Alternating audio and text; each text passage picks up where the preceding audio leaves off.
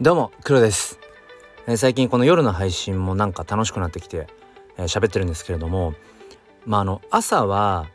あのもう本当に寝起き割と寝起きに近い状態で喋っているので、えーとまあ、舌が回っていないと。で夜は夜で結構こう晩酌をした後に喋っているので、まあ、舌は回るんだけど逆に絡まる。でちょっと頭もね、うん、なんかこうなんていうのごちゃごちゃになってるっていうところがあって、じゃその間を取ってえーともう今喉カラカラなんです。あのシャワー浴びて、でもビールを飲みたいんだけれども、その飲む前に収録してみようと、えー、そういう感じでちょうど真ん中を行ってみようかなっていう、えー、そういった実験的な、えー、回になります。どんな実験だってとこですが、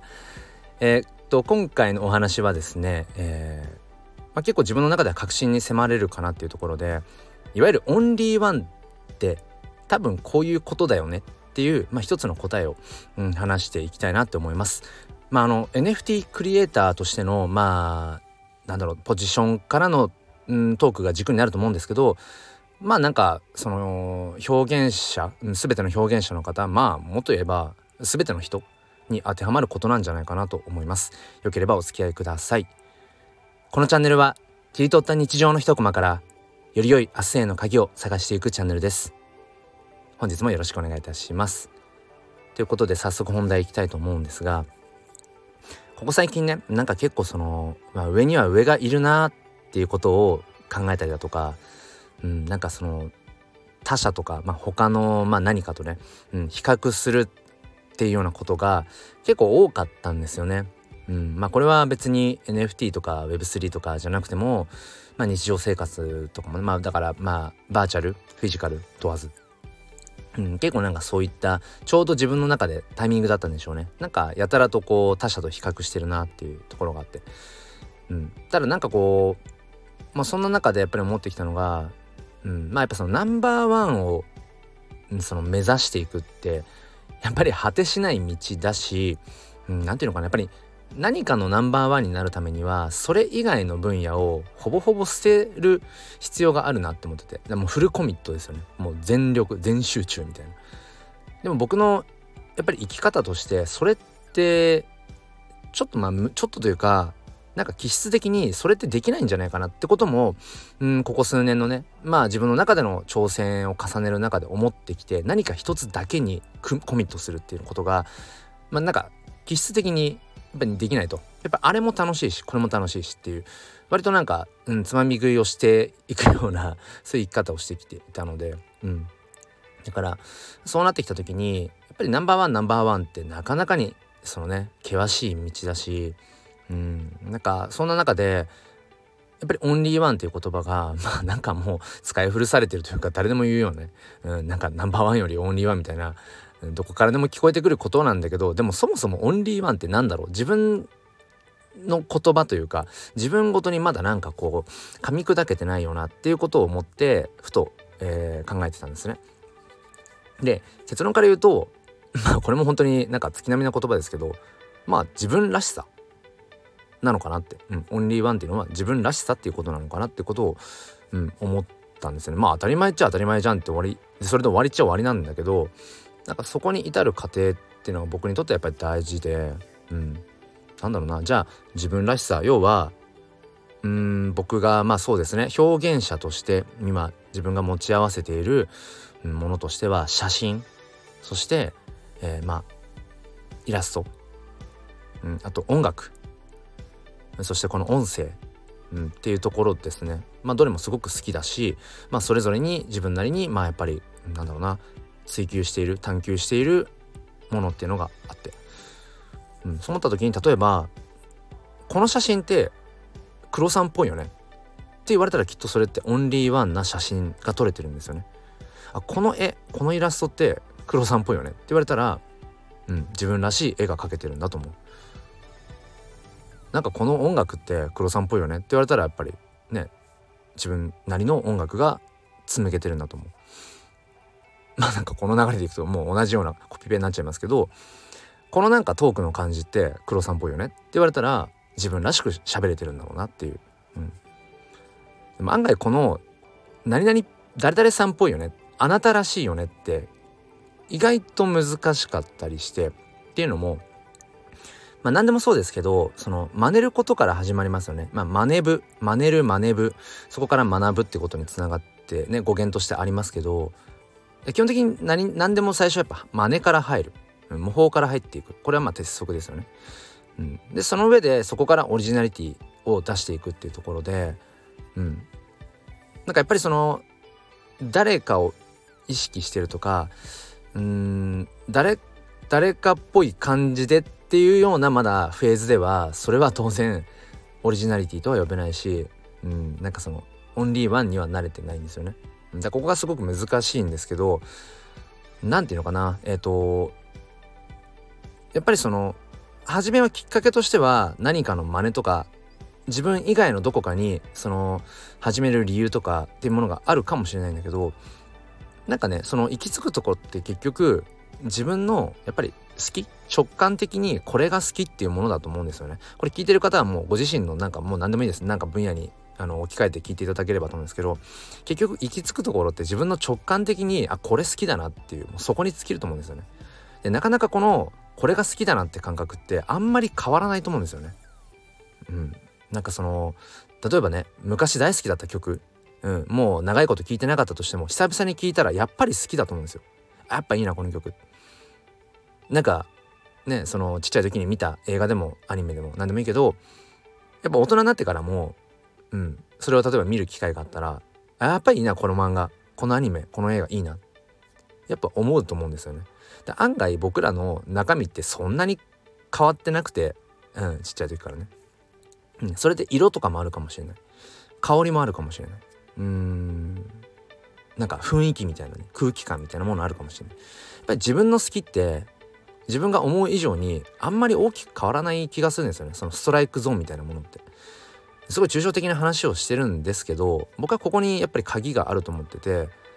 ぱりその自分が本当に自分の好きだけに従って生み出していったものって、やっぱりその人らしさだと思うんですよね。でそこからまあちょっとクリエイティブ的な話をしていくと、まあ僕がね、まあじゃあ例えば写真、カメラにしてもそうだし、絵とかイラストとかもそうだし、音楽とかもそうだし、まあこのね、あのラジオとかもそうだけど、どれもやっぱり結局スキルスキル的なものっていうのが伴ってきますよね。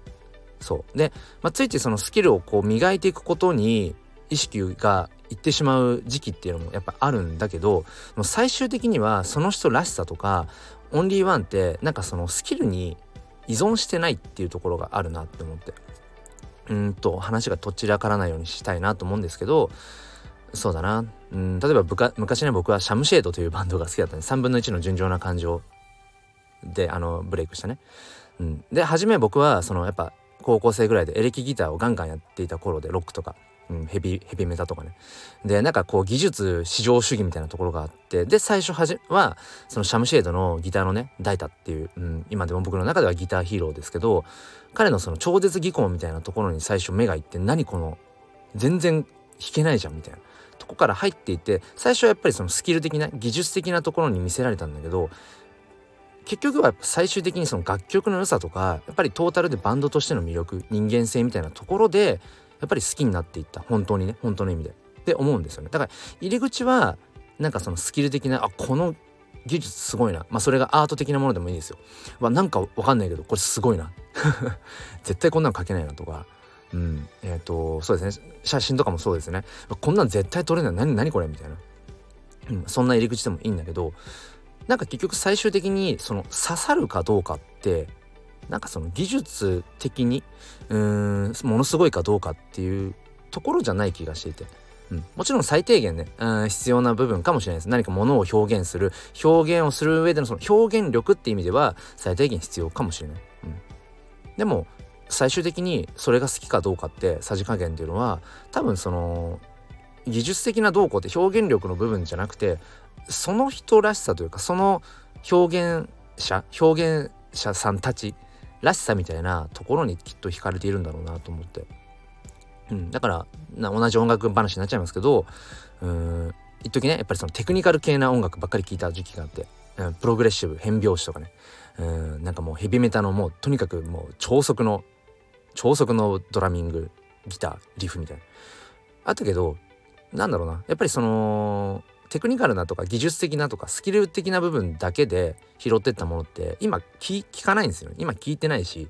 うん、別に心にも残ってないっていう、うん、やっぱそれはすごく思うんですよね。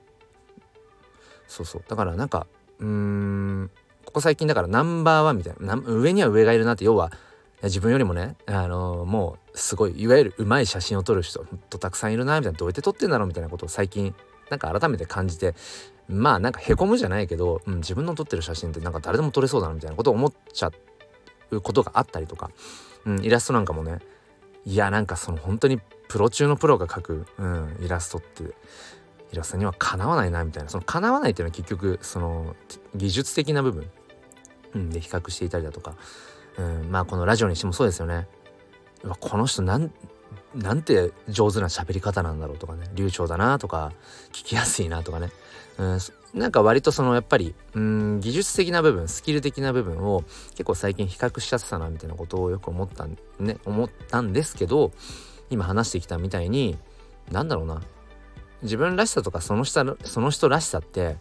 その表現の技術にあるわけじゃないな、ないんだよねってことを、うん、やっぱり改めて最近思いましたね。それはやっぱり自分の中で心に残ってきた音楽、うん、景色、まあ、色、うん、なんだろうな、雰囲気、うん、いろんなさまざまなアート表現、ざっくりしてますけど、うん、それって結局なんだろうと思ったら、うん、なんかそのうまい下手とかってそういう次元じゃないよなっていうことをね思ってたんですよね。だからその人らしさみたいなところがいかに出てるかってことが大事なんだろうなっていうふうに思います。でとどめにね、えー、今日やっぱり確信に迫れたなと思う出来事がいっこあって、えー、とあるね エヌエフティー を エヌエフティー 作品をイラストのね エヌエフティー 作品を先ほどつい先ほどあの購入しました。お迎えしたんですけども、まごめさんという方で、僕が半年前に エヌエフティー を始めた頃にあのなんかギブアウェイ企画でたまたま知って、で参加したらあのラッキーなことに当選して、でその時、えっと、いただいたね、うん、イラストがものすごくもう自分の中に刺さって、でいつか、えー、きちんとね正式に購入して、えー、ホルダーになりたいなって思っていたんですけど、なかなかまあご縁がなかったというか、まあそれはタイミング、うん、まあ値段、あとはそうですね、まあ言ってもやっぱりアート性とかそのメッセージ性みたいなところも結構僕はこだわっちゃうので、まあまごめさん自身のそのイラストに込めた哲学性みたいなとことか、うん、そのアートとしてのやっぱり秀逸さっていうのかな、そこはもうずっとあったんだけどなかなかタイミングがなかったんですが、先ほどそういえばまごめさん新しい作品出してないかなって思ってチェックしたら、本当に数時間前に、えー、ちょうどリストしてて販売してて、もう秒で、えー、そのねチェックして、その今回のアート性、うん、そしてメッセージ性ってものもど真ん中だったので、もう秒で、えー、と買って、先ほどね正式にホルダーになりましたってことを、まあ、ツイートしたりだとかご本人にね、あのー、まあ挨拶したりだとかして、うんまあ、何を隠そうまごめさんが僕の エヌエフティー フォトグラファーとしてのスタートのきっかけにもなっていたりだとかして、まあ、彼のさ彼か彼女かごめんなさい分かんないですけど、まごめさんのうん、作品っていうのはまさに僕にはオンリーワンだと思うんですよね。うん、その別に技術的に、あのー、うまい下手とかでそういう話をしたいわけじゃなくて、うん、なんていうのかな、あのー、もっともっといわゆる超絶技巧で描かれているイラストとかっていうのはもうごまんとある、まあ、ちょっと失礼かもしれないけど、でもそういうことじゃなくて、もうそういうレベルじゃなくて、もう単純にアートとして好きっていう、もうまごめさんらしい、まごめさんにしかこの、えー、アートは描けないなっていう、そういうレベルなんですよね。でそれを半年越しにようやくなんかお迎えできて、なんか割と エヌエフティー 界は一周してきた気がするんですよね。うん、なんかこうこれ価値が上がるから買おうとか、うん、買ってその後こうね、えー、価格が上がってそれを二次流通で転売してちょっとこう自分が利益を得るとか、うーんなんだろうな、まさ、まさに昨日か一昨日話したそのなんだっけユーティリティ、うん、実用性があるかどうかみたいな、クオリティとユーティリティみたいな話とか、なんかいろいろこう自分の中で一通り味わってきた中で改めて原点回帰ができたような、やっぱり単純にこのアーティストさんが好き、応援したいとか作品が好きだから、別にそれがね、えーと値段が上がって自分に利益があるかとか、いやそういうことじゃなくて、単純にアートとして好きで エヌエフティー だからそれがこう所有という形にできる、手軽、手軽にまあ購入ができるみたいな、うん、なんかそこの原点に戻ったというか、僕が エヌエフティー を始めた最初のきっかけに戻れたようなちょっとね、えー、気がしています。ということで、えーとまとまったのかどうか分かりませんが、オンリーワンとは何かというと、まあ自分らしさ、うん、そこの追求っていうなんか当たり前のような着地になってしまいましたが、えー、自分の中ではなんかねストンとなったので、また少し違った景色がね、えー、クリエイターとしてもホルダーとしても、うん、なんか見えるんじゃないかななんてことを思っています。えー、最後までお付き合いくださりありがとうございました。えーと明日土曜日朝ろくじから、えー、この エヌエフティー 関連のね、えー、ライブ配信をやりますので、えー、エヌエフティー 教室ですね、えー、毎週やってますが、よければ遊びに来てください。それでは明日も心に前向きファインダーを。じゃあちょっとビールを飲みに行ってきます。ではまた。